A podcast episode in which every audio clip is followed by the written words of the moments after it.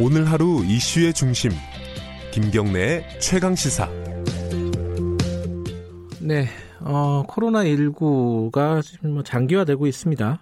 이제 뭐 한, 대략 잡아서 한 석 달 됐는데, 음, 저도 오늘 아침에 이렇게 신문을 이렇게 보면서, 코, 콜센터에서 확진자가 뭐 100명이다, 뭐, 아, 거기에서 일하는 노동자들이 어, 노동 환경이 이렇다, 뭐 이런 뉴스를 보면서 살짝 약간 울컥하더라고요. 그게 뭐, 뭐 슬퍼서 그런 게 아니라 약간 좀 우울해요. 이런 뉴스들을 계속 보면은 코로나 블루 뭐 이런 신조어도 나오고 있고요. 우울하다는 거죠. 어, 심리 방역이라는 얘기가 그래서 나오고 있습니다. 어, 윤대현 서울대 정신건강의학과 교수님 연결해서 심리 방역 어떻게 해야 되는지 좀 여쭤보겠습니다. 안녕하세요. 네, 안녕하십니까. 네. 네. 아, 일선 의료 현장? 어, 여기에서도 네. 이런 우울증, 코로나 때문에 이런 것들을 호소하시는 분들이 있나요?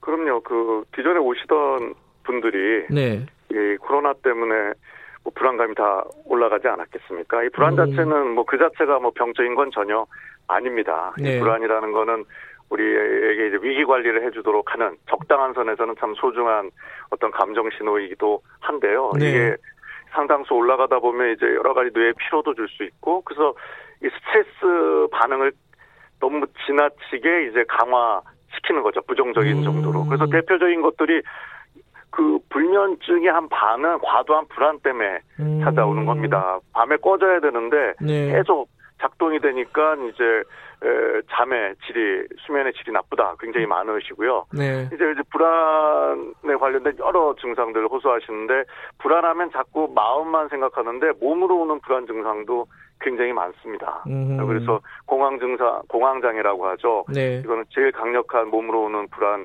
현상인데 당장 내가 죽을 것 같은 수준의 막 심장이 멈출 것 같고 뭐 호흡이 음. 곤란한 뭐 이런 어뭐 몸으로 나타난 불안 증상 호소하기도 하시고요. 그다음에 네. 번아웃이라는 용어 이제 좀 많이 익숙해지셨을 텐데 네. 이 뇌가 좀 쉴 땐 쉬어져야 되는데 이게 잘 때도 지금 좀 걱정할 수밖에 없는 상황이지 않습니까? 꿈에서도 그렇죠. 뭐 예. 꿈에도 나온다는 분도 호소하시는 분도 계신데요. 예. 그러다 보면 우리 뇌도 이 마음이 뇌 안에 들어가 있는데 스마트폰도 이 우리가 뭐 좀 많이 쓴 날은 방전이 돼 버리지 않습니까? 음. 그럼 이제 번아웃 같은 현상이 찾아올 수 있고 번아웃의 대표적인 게 이제 무기력감. 음흠. 그다음에 그다음에 사실 우리가 이게 열심히 사는 이유가 좀 감염도 잘 맞고 하는 결국 좀 삶의 행복감인데 이게 행복감도 떨어뜨리는 걸로 되어 있습니다. 내가 음. 번아웃이 되면. 그다음에 네. 세 번째가 이럴 때일수록 더 공감 을 해서 우리가 함께 위로해 줘야 되는데 그런 걸 잘해줬던 분도 공감 에너지가 쭉 떨어지면서 아. 나도 모르게 예민해지고 막 까칠해져서 예. 뭐 가족이나 어, 뭐 친구나 아니면 직장 구성원들 사이에 까칠한 소통도 늘어나서 그것 때문에 에, 어. 자녀들 요즘 너무 많이 야단친다. 뭐 그 고민 호소하는 네. 어, 분들도 적지 않으신 상황이죠. 그 네. 아, 공감 에너지가 떨어진다는 말이 공감이 아 그게 공감이 되는 게요. 이게 네, 네. 사람들이 이 코로나 원인이나 이 책임을 자꾸 찾아갖고 비난하고 혐오하고 이런 것들이 많잖아요. 이런 네. 데서 벌어지는 거 아닌가라는 생각도 드네요.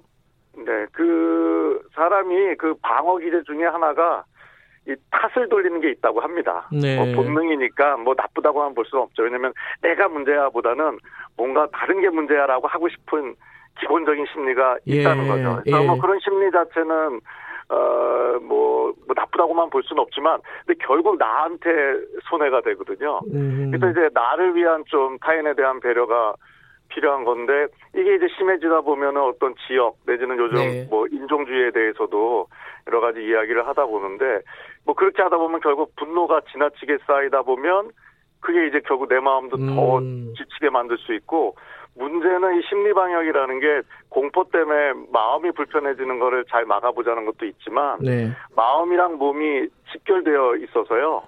이 바이러스의 마지막 그 방어선은 우리 몸의 면역 체계지 않습니까? 네. 근데 이 마음이 불편해지면 뭐 면역 내 몸의 면역 그 시스템이 이 면역 군대가 제대로 작동하지 않는 거는 뭐 충분히 연구가 되어 있죠. 그러니까 네. 결국 나한테도 손해인 상황이 될 수 있는 겁니다. 비유하자면 마음 속에서도 항체 같은 것들이 있다 이런 말씀이시네요, 그죠?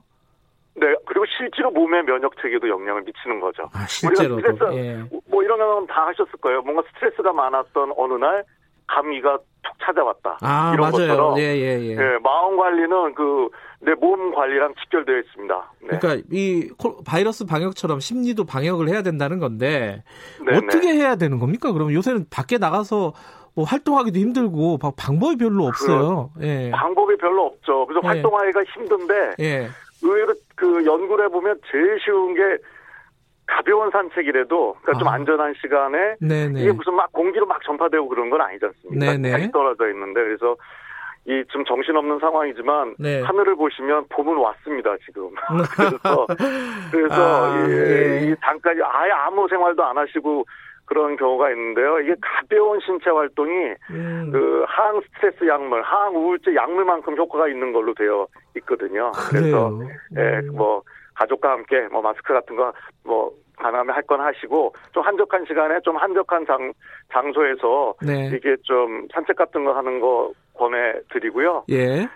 그리고 이 이게 우리가 사회적 동물인데 지금 제일 힘든 게 사람을 못 만나는 것도 굉장히 우리 마음을 우울하게 하는 네. 면이 있거든요. 자꾸 거리를 두라고 하잖아요. 네, 네. 네. 그래서 근데 이제 뭐 그 물리적 거리는 둬야 되지만 마음까지 더 떠나갈 필요는 없는 거죠. 네, 예. 그래서 뭐 뭐, 뭐, 자녀라고 하면 뭐 떨어져 있는 부모님이든 아니면 친구든. 네. 아, 그리고 뭐 경우에 따라서는 지금 확진이 돼서 격리되어 있는 네. 뭐 동료나 가족도 있을 수 있는데 이럴 때일수록 좀 더 뭐 우리가 전화나 뭐 여러 가지 좀 통신 수단들이 다양화되어 있지 않습니까? 네. 그래서 이제 마음의 거리는 더 가깝게 좀 유지할 필요가 있죠. 음, 아, 네. 굉장히 좋은 팁 많이 주셨습니다. 이 가벼운 어, 신체 활동 그리고 어, 시, 물리적인 거리는 두더라도 심리적인 거리는 너무 멀게 하지 마라.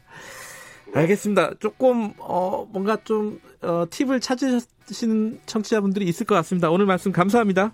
네, 감사합니다. 네, 윤대현 서울대 정신건강의학과 교수님이었습니다. 오늘 날씨 좋으니까요. 어, 조금 한적한 시간에 산책이라도 좀 하시면 좋겠네요. 자, 김경래 최강시사 3월 12일 오늘 여기까지 하겠습니다. 저는 뉴스타파 기자 김경래였고요. 내일 아침 7시 20분에 다시 돌아오겠습니다. 고맙습니다.